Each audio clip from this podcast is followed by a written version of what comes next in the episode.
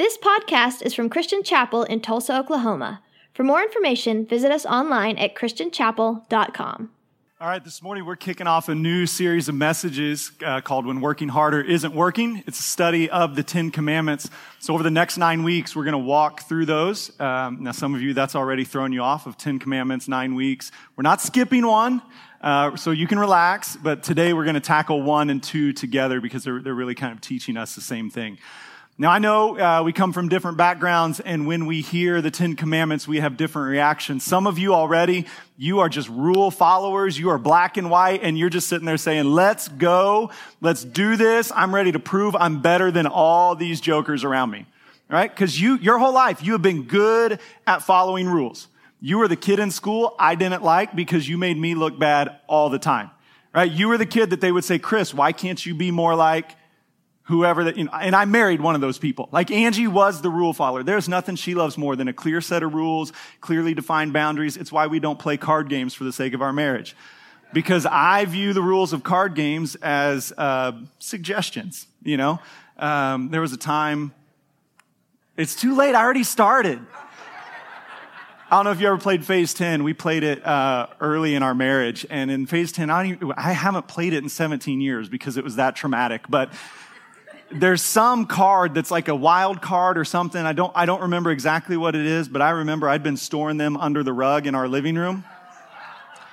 And my sister and, and her boyfriend were over, and Angie and I were playing. They're killing me. And suddenly I just go on this run, and I'm destroying everybody, and I think it's awesome, and they think it's mad. And Angie glances over and sees me slip one out of the rug and into my hand, and oh my goodness.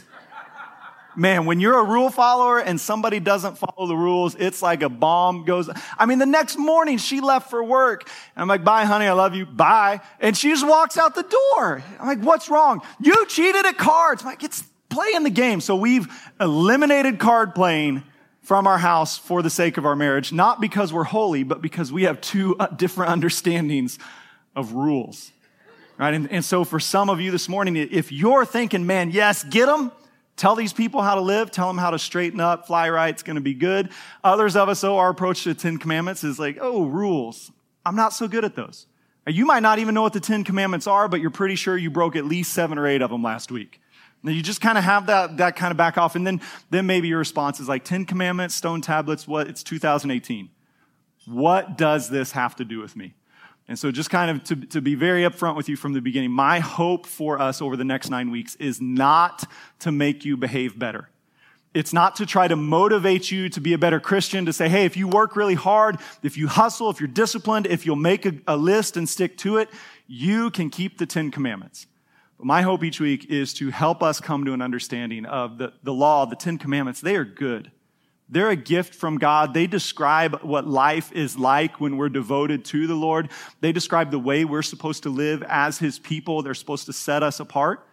But what the Ten Commandments also teach us is that the law is good, but we are not.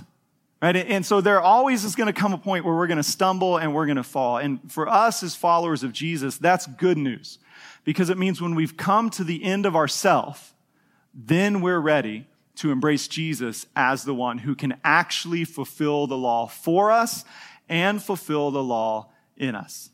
All right, so, so this is going to help us understand this this morning. So I want you to think of, think of the law as a, a weight. And so if you have no awareness of the law, you maybe you didn't grow up going to church, you didn't hear about the Ten Commandments, these kind of things all the time, then you're just kind of walking through life. And when you're walking through life without that weight, you feel fine. Right? Like right now, I, I feel good. I can handle the weight of me.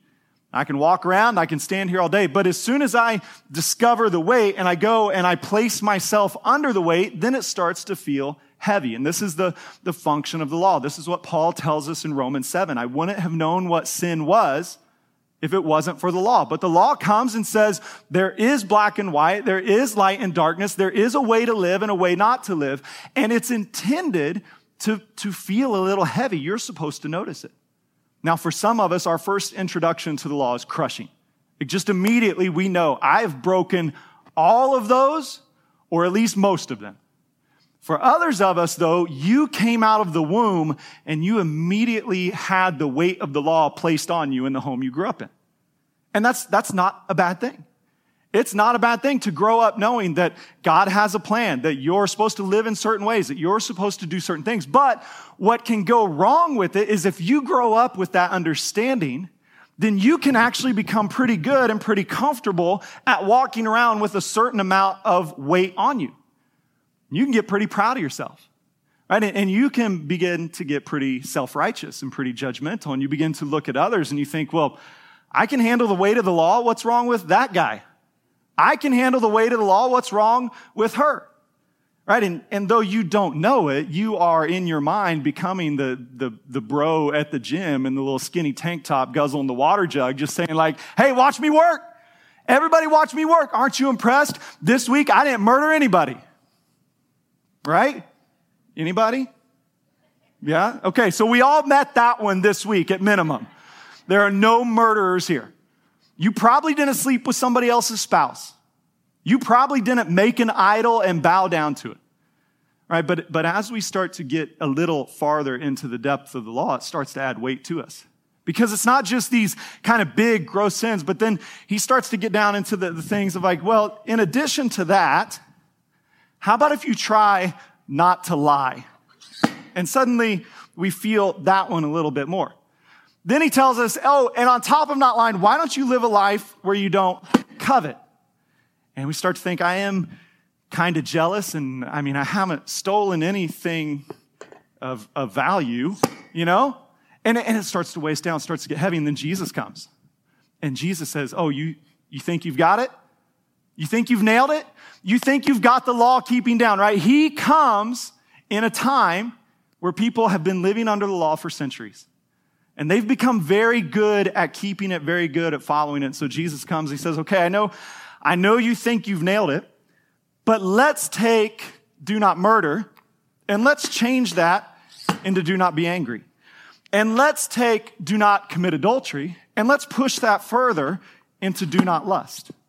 And then let's take do not covet and let's turn that into be content in any and every situation. And what eventually happens to all of us is, if we're honest, is we get to the point where we can no longer lift the weight of the law. Right now, there is no way that I'm going to get under that bar and try to do anything with it. Because I know how that ends. Like, I've watched the lifting fail videos. That ends with me here, and then suddenly I'm on my back, and it's on my throat, and service is over, and you remember it, but that's it, right? Hey, remember that time our pastor died? Like, that's the, that's the end of church that day.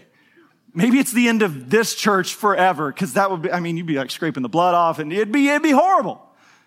I didn't, but this is what happens to us. But, but this is a good thing. All right, now, now some of you, you're already looking at that, so I'll save you the math. It's three hundred twenty-five pounds. Some of you could come up here, and you could squat it. You are a big, strong man, or you are the strongest woman I've ever known in my whole life. I don't know. Either way. Right? Some of you, you might be able to bench press that. Some of you, you can deadlift it. Some of you, you could overhead squat it. If you can overhead squat that, please come shake my hand afterwards. Like, I just want to meet you.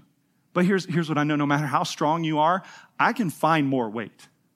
There's more weight in the world than there is strength in your body. And this is what Jesus does with the law for us. He says, you might have been good on your own. You might have made it. You might have been achieving. But I'm trying to show you, you're going to reach a point where you cannot do it on your own. And when you reach that point, it shouldn't make you despondent. But instead, it should make you aware that I now need to look outside myself. And there's, for those of you who, who do enjoy lifting weights, there's that principle of loading to failure. And the idea is if you want to get bigger, if you want to get stronger, then you've got to lift, and you've got to lift to the point that your muscles actually fail. And when they fail, it sends a signal to your body of, I need to adapt, or this guy's going to kill me. And so then you begin to adapt, and you get stronger, and you get bigger. Well, with the law, it comes to us, and it's intended to bring us to the point of failure, to crush us. But in that crushing, God is gracious and he's merciful, because he doesn't then stand over us and say, what's wrong with you?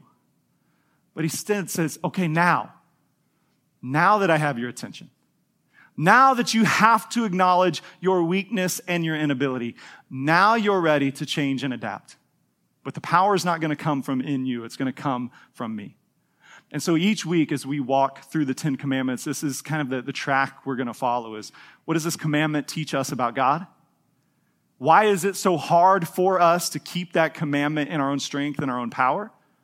And then how does Jesus come to us and open the door to where we can live in such a way where following and fulfilling these commands can come as naturally to us as it did to him?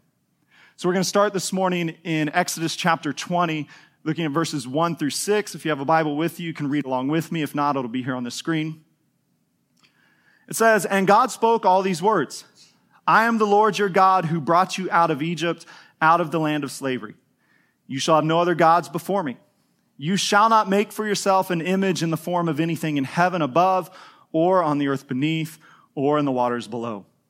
You shall not bow, you shall not bow down to them or worship them, for I, the Lord your God, am a jealous God, punishing the children for the sin of the parents to the third and fourth generation of those who hate me, but showing love to a thousand generations of those who love me and keep my commands."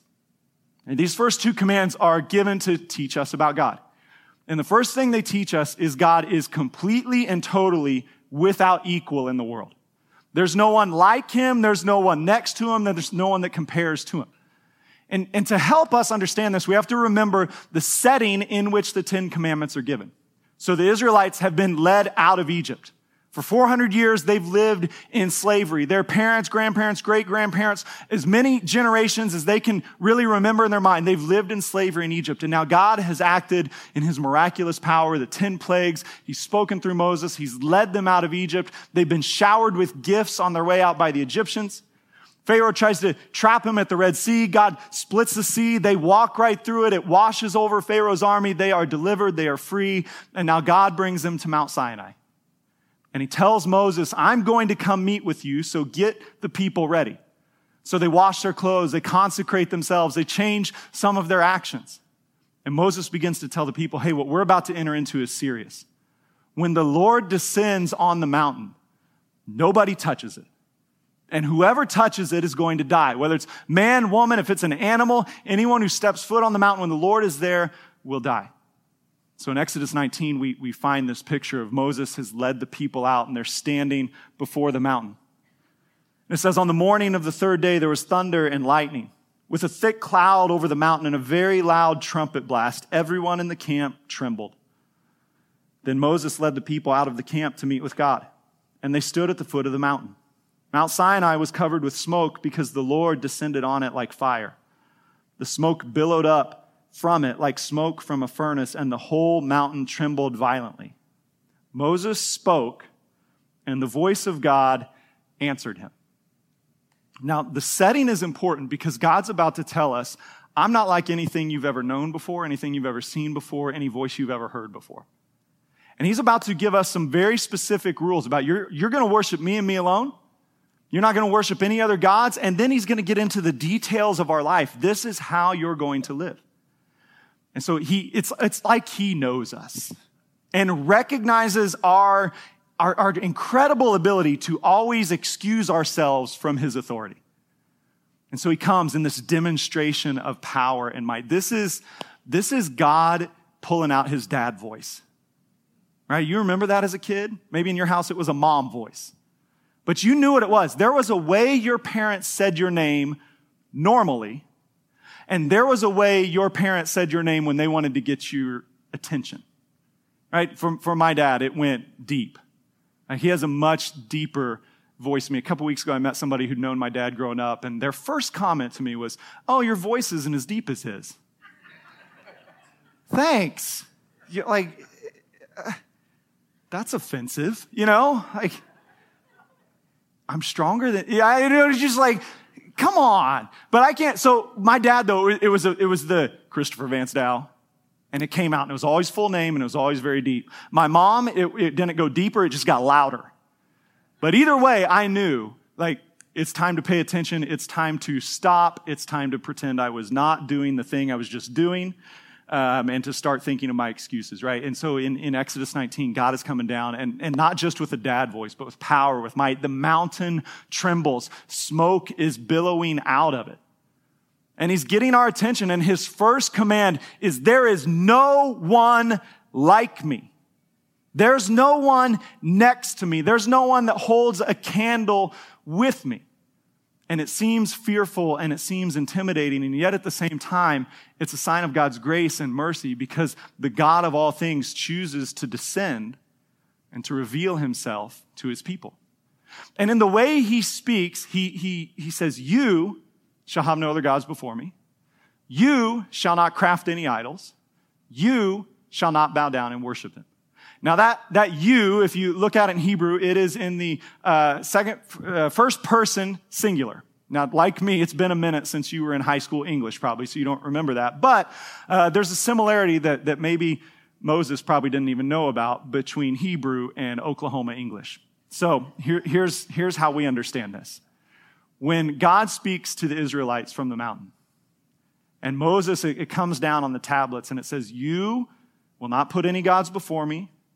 You will not craft any idols. You will not bow down and worship him. That you is not y'all, right? This is not, y'all better not have any other gods. Y'all better not make any images. Because if it's y'all, then we can already start to excuse ourselves from it, right? If it's kind of just the plural, always talking to the whole community, well, that's good for ninety-nine percent of the community, but I'm in the one percent that because of my life experiences and some of the things that happened to me, I'm just not real comfortable with the idea of a God who controls everything and tells me what to do. But God removes that excuse from us from the beginning. He says, no, you. So we hear it. It's not y'all, it's you. Right? I mean, maybe substitute your name. Chris, you will not have any other gods before me. Chris, you will not make any idols. Chris, you will not bow down and worship anything or anyone else. And when we begin to hear it personally, it does two things for us. First, it should remind us God knows me and he cares about me. He cares about me enough to reveal himself to me personally. And then what it also does is it reminds me, well, if he's went to that length, then I probably better pay attention to this. And in these first two commandments, he's, he's expounding on what it means for him to be without equal. He says, you shall have no other gods before me. There's no one like me. There's no one next to me. I'm not engaged in some long eternal struggle with some other force that's equally strong. Saying you're coming out of the land of the Egyptians. You're coming out of a polytheistic culture where they have a God for everything, every season, and every need. And I'm telling you, I am the Lord of all things, of all times, of all people. I'm the provider, the sustainer, the creator. Everything you need comes from my hand. Everything you have is a result of my grace. There's no one and nothing like me. So don't you ever make the mistake of trying to bring me down to the level of all of these other gods, superstitions, and religions. And the second thing he tells us is you're not going to make any idols. You're not going to make any images. Right? When, when we make idols, when we make images, what we're trying to do is we are trying to establish our sovereignty over the supernatural. Idols are made by humans for humans. God is reminding us, you are made by me and for me. And so there's, there's not negotiation in this relationship. There's not like, you, you know, you bring your idol, it's little gifts, it's little offerings, and, and you think now it's obligated to do what you want. And God's telling us, no, no, no, I am completely different than that. Like, I made one deal that you're sinners and I'm going to extend grace to you. And that's all that there is. There's nothing left to be done, nothing left to be accomplished. And so he's, he's very clear to us from these first two commands of, look, I, I'm God and there's nothing, no one like me. And I've put in you a desire to worship me, but I know you and you're going to turn that desire on its head and begin to worship other things. There are going to be times where you can't see me, where maybe you don't hear me the way you want to, and so you're going to try to carve things out of wood or stone. You're going to make things out of metal to try to try to comfort your soul with something you can see and touch. He's telling us, don't give in to that. You were made to worship, but you were made to worship me and me alone, and it's only in the worship of God that your soul will be satisfied.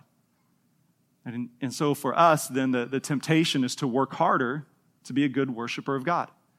But what we understand, if we've tried that very long on our own, is, is we're just not very good at worshiping God alone. John Calvin put it this way. He says, each of us from our mother's womb is a master craftsman of idols. Right? You, you might not be, maybe you're like me, you can't make anything at all with your hands. If we gave you wood, directions, and all the tools you needed, it would look like a kindergartner did it, right? But Calvin says, look, it, it doesn't actually matter what you build, or what you carve, or what you make. In your heart, you are a master craftsman. And the thing that you craft more than anything else are idols. Objects of worship that replace your affection for God. See, an idol doesn't have to be a statue. It doesn't have to be a figurine. It doesn't have to be something you pray to. It doesn't have to be a picture on the wall. An idol is anything that you give the worship, the love, the attention that belongs to God alone. And an idol doesn't even have to be a bad thing. For most of us, what we do most of the time is we take the good gifts of God and we pervert them and we turn them into idols. We take our, our, his gift of marriage, his gift of children, his gift of work, his gift of resources, his gift of pleasure and leisure, his gifts of sex and power, and we begin to flip these on their head and we make them our objects of worship. And we, like Calvin says, become master craftsmen, always building our next idol. And, and God knows this about us. That's why he gives us the first two commandments. The first two commandments, if you look at it wrongly, you can easily think these are based in the insecurity of God. Right? He's coming in, stomping his feet, announcing who he is. But, but God's command for us to worship him and not worship idols are not rooted in his insecurity. God is fine without your worship. But he chooses to give us these laws and these rules so that we understand where our security lies. So the first two commandments aren't about God's desire for to, to make up for his own insecurity, but instead they're about his desire for our security, because he knows any idol you place the weight of your worship on, it's going to crumble. And you've experienced this in your life. Right? This is why in, in some of your marriages there is so much angst. It's why no matter how good things are, there's always this underlying tension, because one or both of you have placed the weight of your worship on your spouse. And you're expecting that relationship to be the thing that fully and finally satisfies your soul. You think, if my, if he just knew what I was thinking, he's never going to know what you're thinking. You don't know what you're thinking, right? I don't know what I'm thinking. If I expect Angie to read my mind, she'll get it right and I'll immediately change my mind. Well, that was good ten seconds ago. What you got now? Right? This is, this is how we work. You've done it. You felt that weight. Maybe it was as a child, you felt the weight of your parents' worship on your shoulders.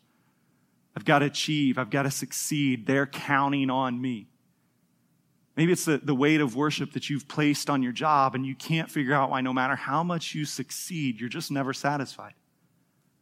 Maybe it's the accumulation of stuff or experiences, and, and you can't figure out no matter how big my house gets, no matter how many cars I have, no matter how many great places I go to. It's never enough. Maybe you've placed your worship on the opinions of others. And no matter how consistent their affirmation, no matter how many people have told you, I wish I had your life, no matter how many times they have liked all the pictures you've shared, it never satisfies your soul. And the reason it won't and can't is because it wasn't created to. These first two commands are about God and who he is, but they're also about us and who we are. We are created to worship, and we're going to worship something or someone. And God alone can hold the weight of your worship. So what do, what do we do then? What do we do when we find ourselves in that space of, okay, I know what God requires, and I, I recognize my inability to do that. I recognize I'm constantly tempted to worship other things. I'm constantly tempted to worship. I mean, today's kickoff Sunday. You want to talk about worshiping stupid things. You poor Cowboys fans, you're going to go home and worship that this is the year. It's not, right? It's not. Take it from a Chiefs fan. It's not. It's never the year. It's never the year for us. It's always someone else's year. But we're going to go home and we're going to put our hopes on men we don't know playing a game that lasts three hours every Sunday. Right? And so God's coming to tell us no other gods. Don't bow down. Don't worship. And so, so what do we do? Do we then just decide I'm going to work harder? I'm going to make another list of how I'm going to be a better worshiper? Jesus tells us a story, or not Jesus, John tells us a story about Jesus in John chapter four. Jesus and the disciples are out traveling. Uh, they're ministering from town to town. And one day in the middle of the afternoon, they come up to a well outside of a town. And they come up to the well, and, and for a moment, Jesus is alone at the well. And there's a Samaritan woman who comes to the well in the middle of the day. Now, there are all kinds of cultural reasons why her and Jesus should not have spoken that day. In fact, in, in his day, this, their whole interaction, the whole story we're going to look at this morning, would have been pretty scandalous. But Jesus begins to talk with her, and he uses the, the idea of water, that they're there at the well, to begin to show her and begin to teach us, look, you were made to worship, and you're going to worship something. And I've come so you can finally worship God as he requires. And it's this, this really beautiful story, but the, the best part of it is who Jesus chooses to share the story with. You know, you want to talk about the, the weight of the law. This lady had been crushed by the weight of the law. Jesus, he he never had the class. He never, you know, I don't know if you've ever, maybe with your kids, you've been in a conversation and you've been at somebody's house and your kid's like, hey, how much did your house cost? How much, are you rich? How much money do you, you know, and there's just things that we know, like, hey, don't shut up. You know, be quiet. Jesus didn't take that class. He starts talking to this woman. He's like, hey, heard you've been married five times. Living with a dude you're not married to, sleeping with him. How's that going for you?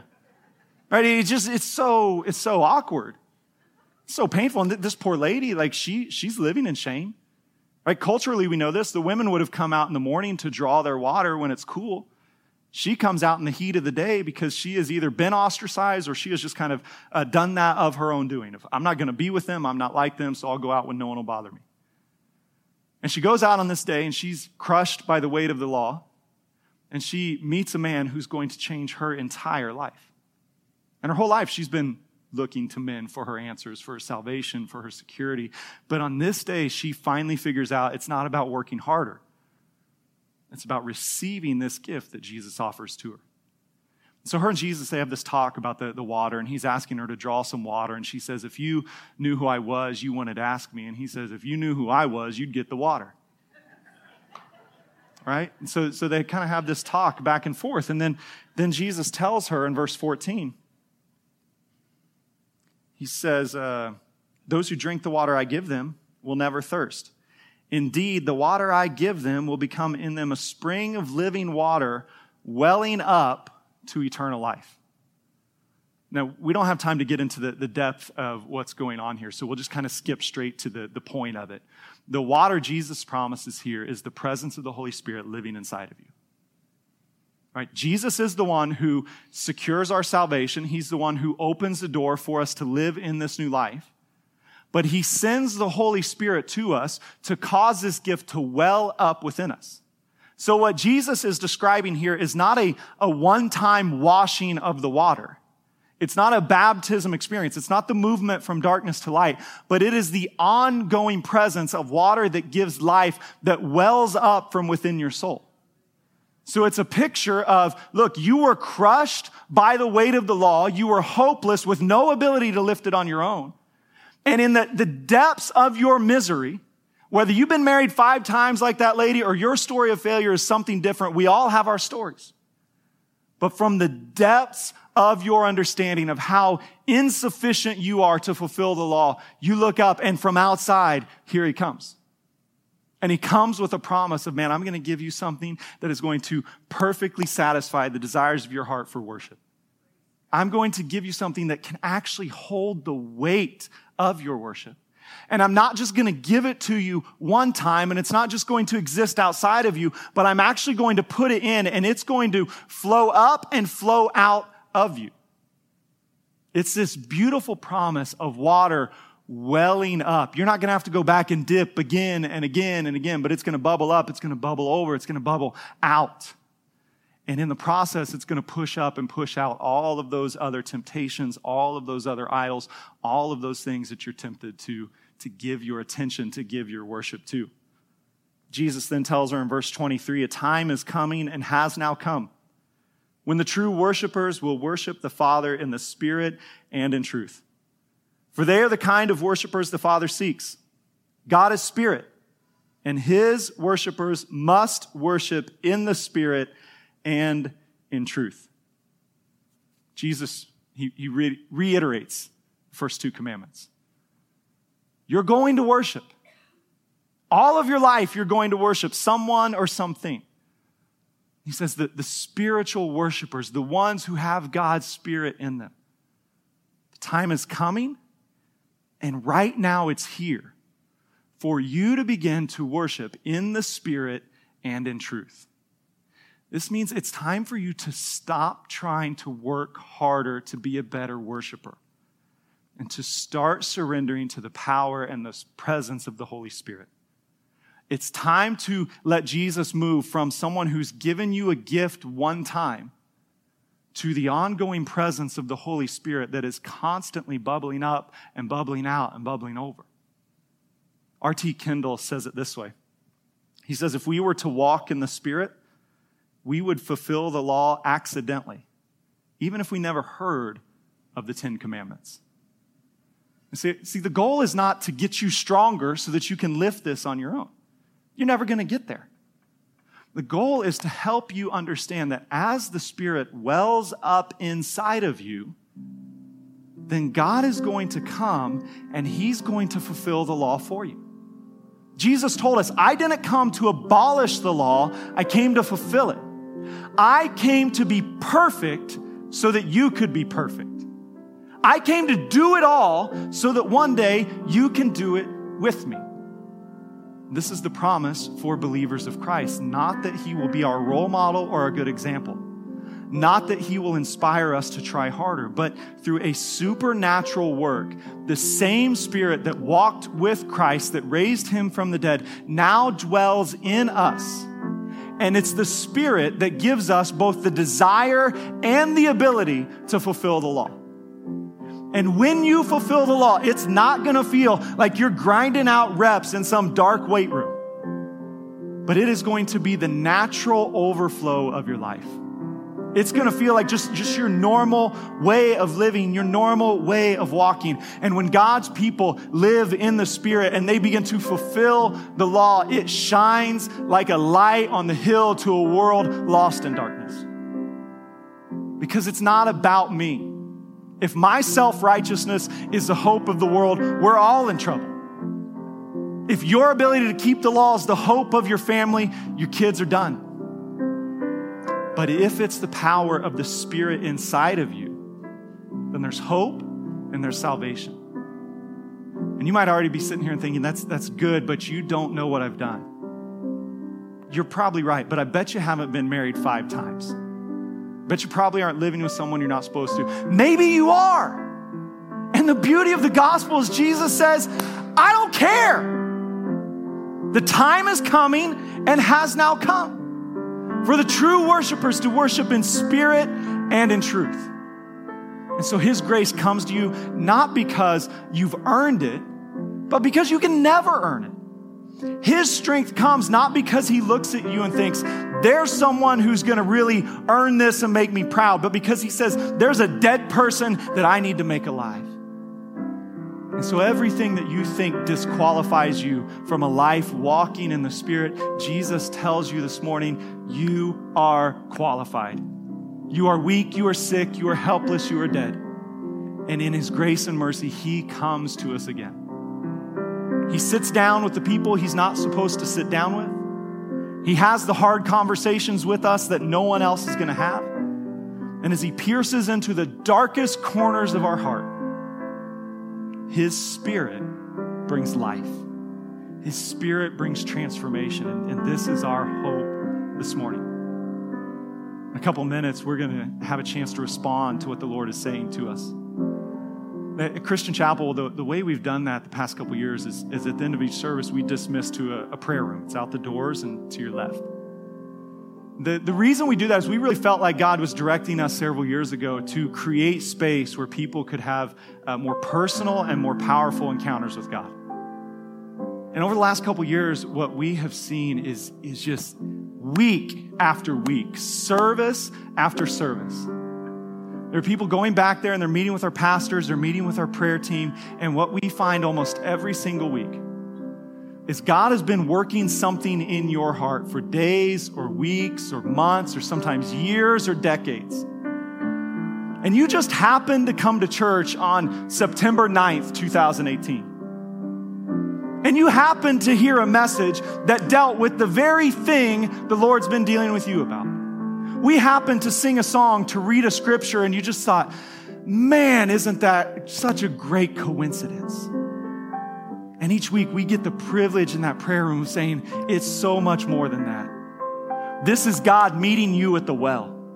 This is God saying, I, I see you, I know you, I love you, and I have a plan for you. So now let's walk in this new life. So in a, in a moment, we're going to dismiss, and I, I just want to encourage you, if, if God is working in you and you recognize the reason you can't stop lying, you can't stop cheating, the reason you can't stop breaking all the other commandments, it's because you've never got the first one right. You've never known what it was to be a worshiper of God.